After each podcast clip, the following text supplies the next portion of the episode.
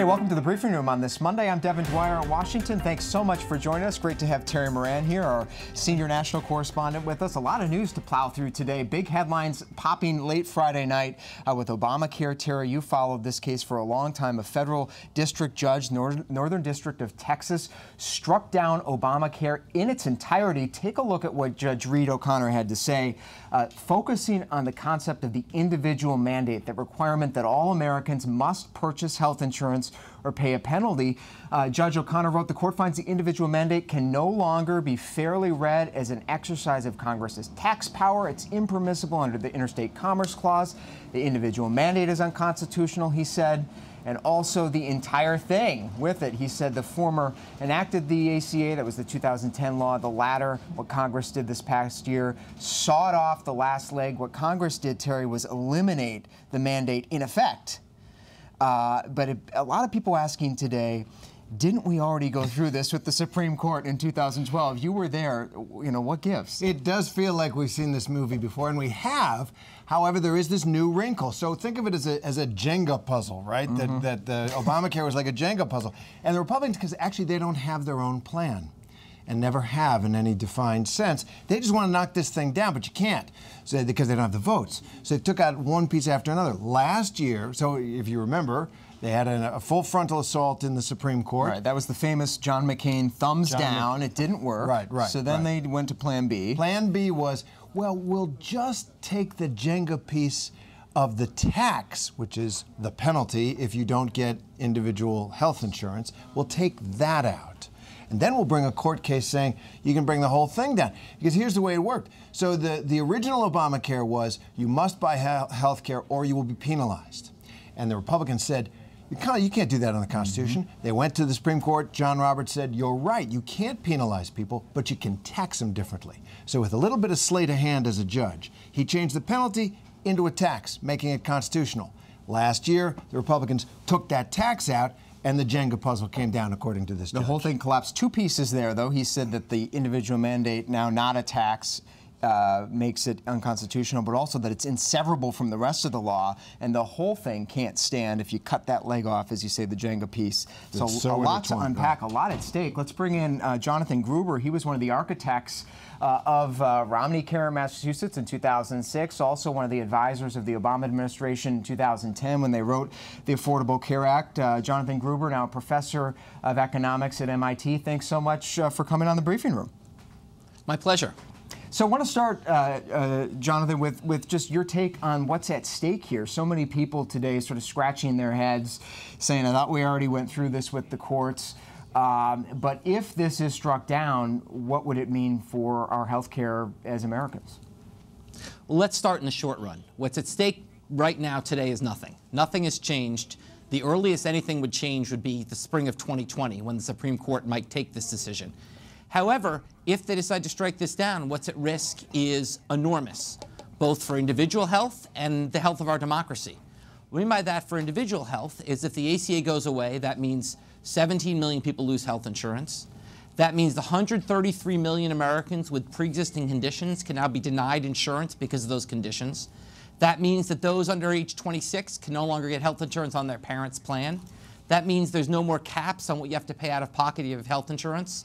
This is a broad-reaching law which has fundamentally changed U.S. health care. And what's crazy about this decision is the notion that in some sense, because this one piece is taken away, the whole law has to come down. And the reason that's crazy, and I'm not alone on this, this is what legal experts are saying, is because Congress has spoken. Congress had the chance to repeal this law. They didn't. They instead just took away the individual mandate penalty. So Congress has said the law can exist without the penalty. This judge is essentially saying, I don't like what Congress said, I'm going to decide differently. And that is why legal experts, including the lawyers who brought the previous cases to the Supreme Court say this is a ridiculous abuse of judicial power.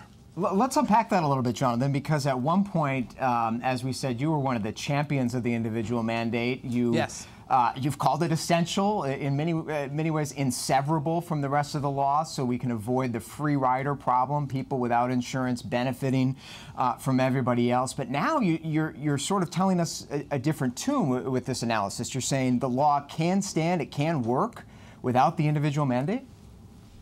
Well, first of all, I never said the word inseverable, so let's be clear, but it was essential. It, it, it, was absolutely essential. I viewed it as essential, many experts viewed it as essential, and I think uh, it is important. The law is weaker without the mandate. I think what, quite frankly, we got a bit wrong is that the rest of the law is stronger than we thought without the mandate. In Massachusetts, hmm. this law was based on the mandate was essential, and the mandate was successful. Federally, the mandate's never really been accepted at the national level the way it was in Massachusetts. At the federal level, much more of the law was supported by the Medicaid expansions, which really have nothing to do with the mandate, which, through which about two thirds of individuals have gained coverage.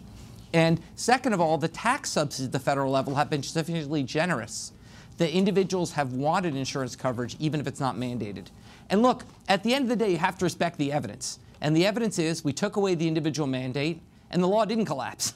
We've taken away the individual mandate and enrollment fell, premiums went up, so it was a bad thing to take it away, but the law did not collapse. And, you know, I, I think we can all have our preconceived notions, but at the end we have to respect the evidence.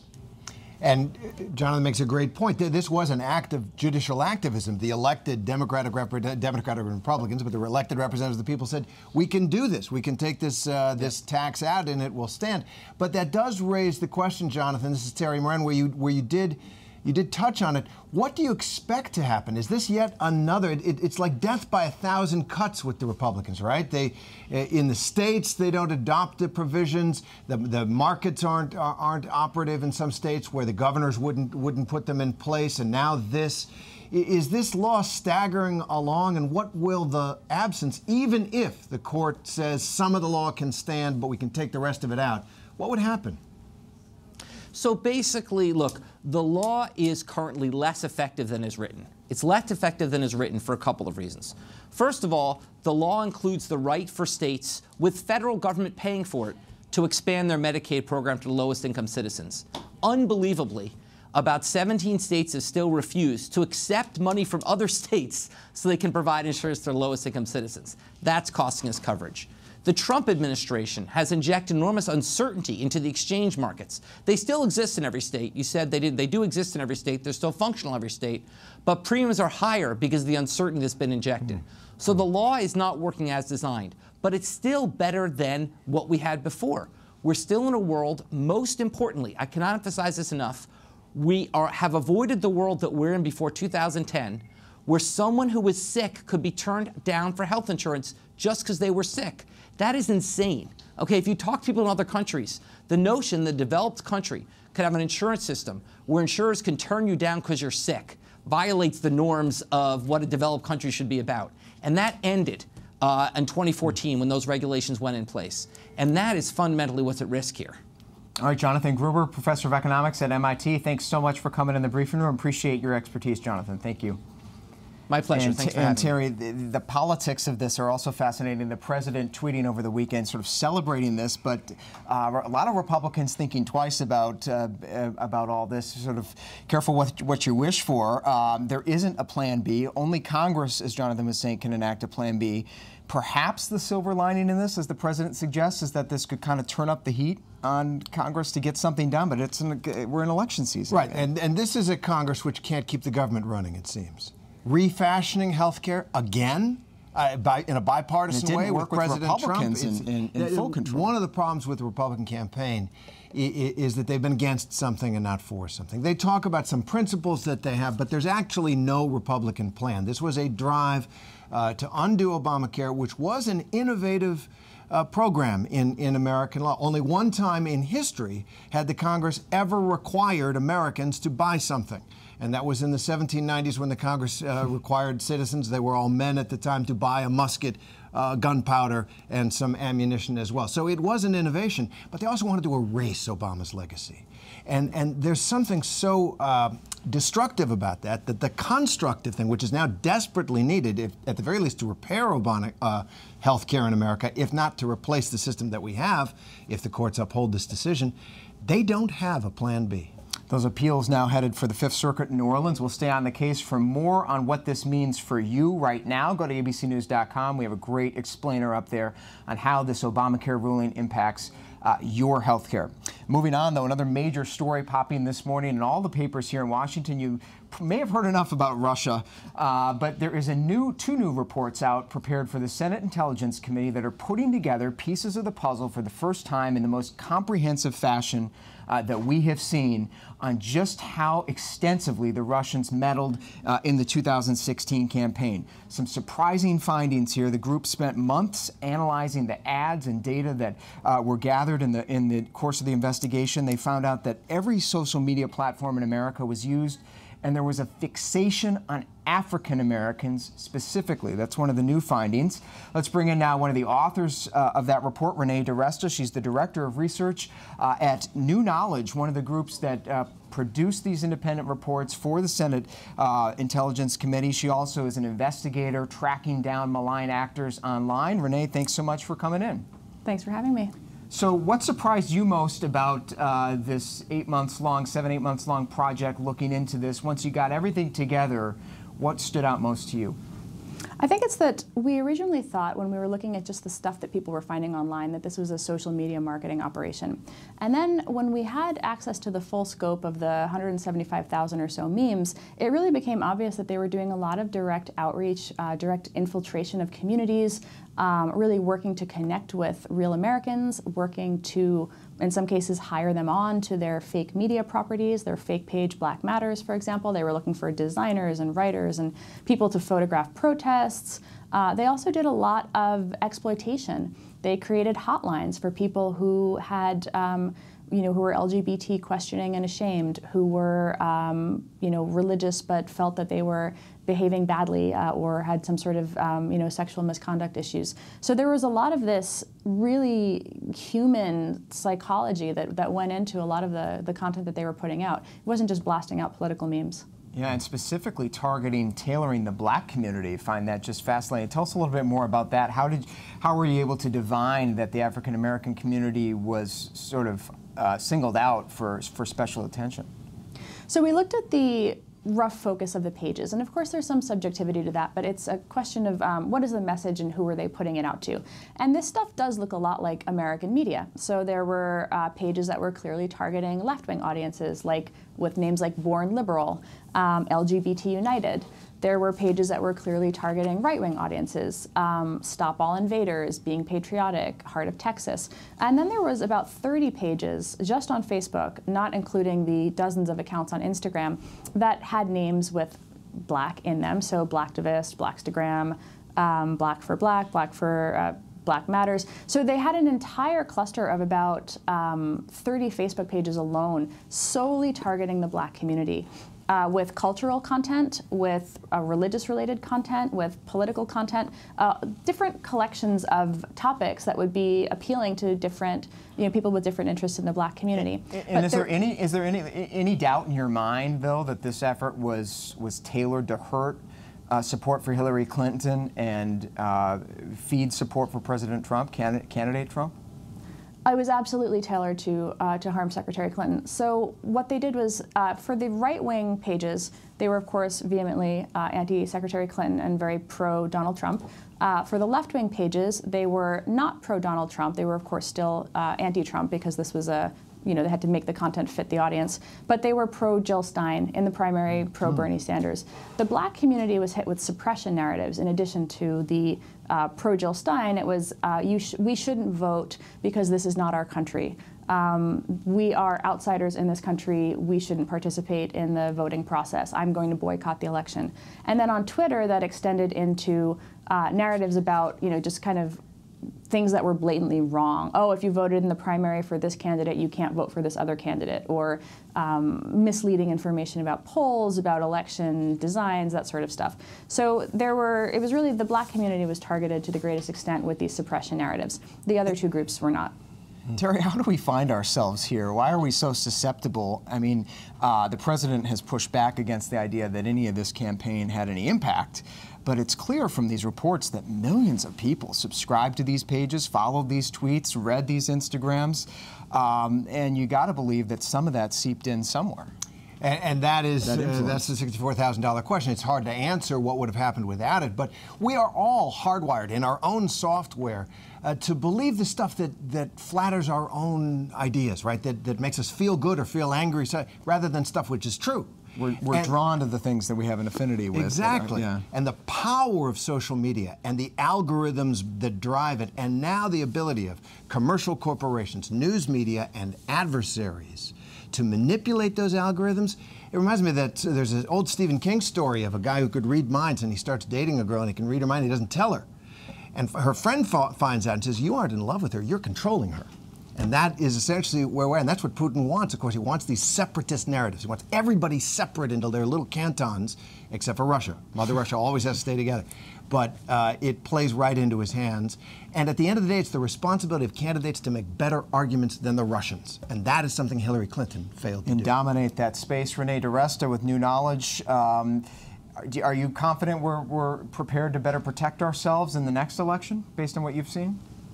I think we did a pretty good job in 2018. I think that we have to think of this as a constant chronic problem. There's always going to be social media, and there's always going to be people trying to manipulate social media. So, really having the government, researchers, and tech companies work together to solve the problem is uh, where we need to be.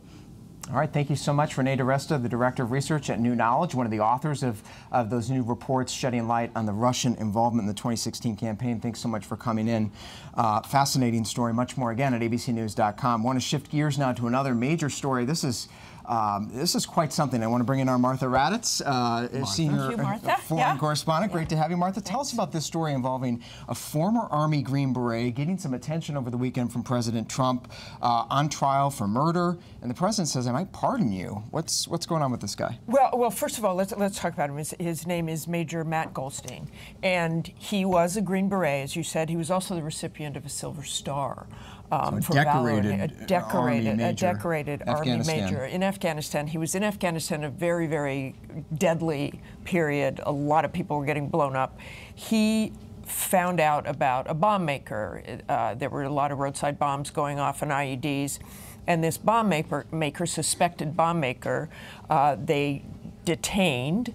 And according to the Army, and there are several different narratives here, according to Army documents, uh, what happened was he was concerned, the major was concerned that this guy would be released and come back and kill an informant.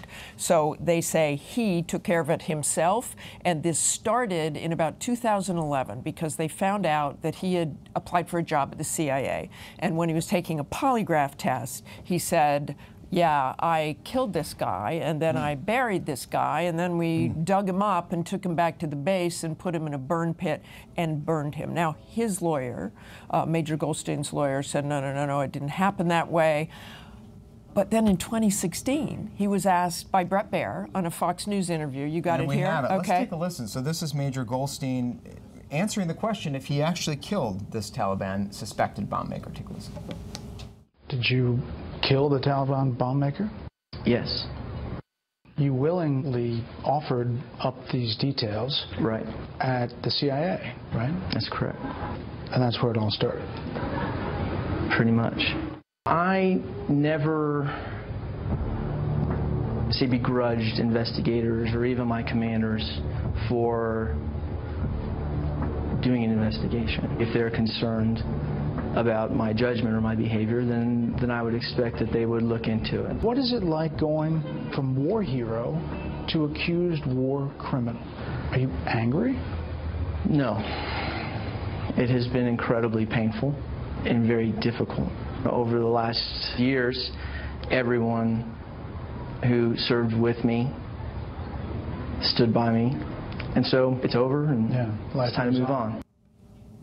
So some people, Martha, might say, look, I mean, this is a war zone. This was a bomb maker. What's the big deal if he uh, went out and took care of this guy? There is a catch, though. Well, yeah, there's a catch. First of all, he was talking about the previous investigation when they first looked at it after what he said to the CIA, and they took his Silver Star away, um, and they gave him a letter of reprimand, but they couldn't prove what had actually happened. Then that interview takes place. They open up the investigation again, and now they are saying it is premeditated murder. Look, you can't go around killing detainees. So That's the issue was you that are this not, guy was in U.S. custody. The Army says he was he was he was a captive. He was a prisoner. You can't take him out in the field when you've got him in cuffs and take Or even as as his lawyers now saying he was worried he was released or he was released. It's very unclear exactly what they mean by this. They say, oh, he died during an ambush.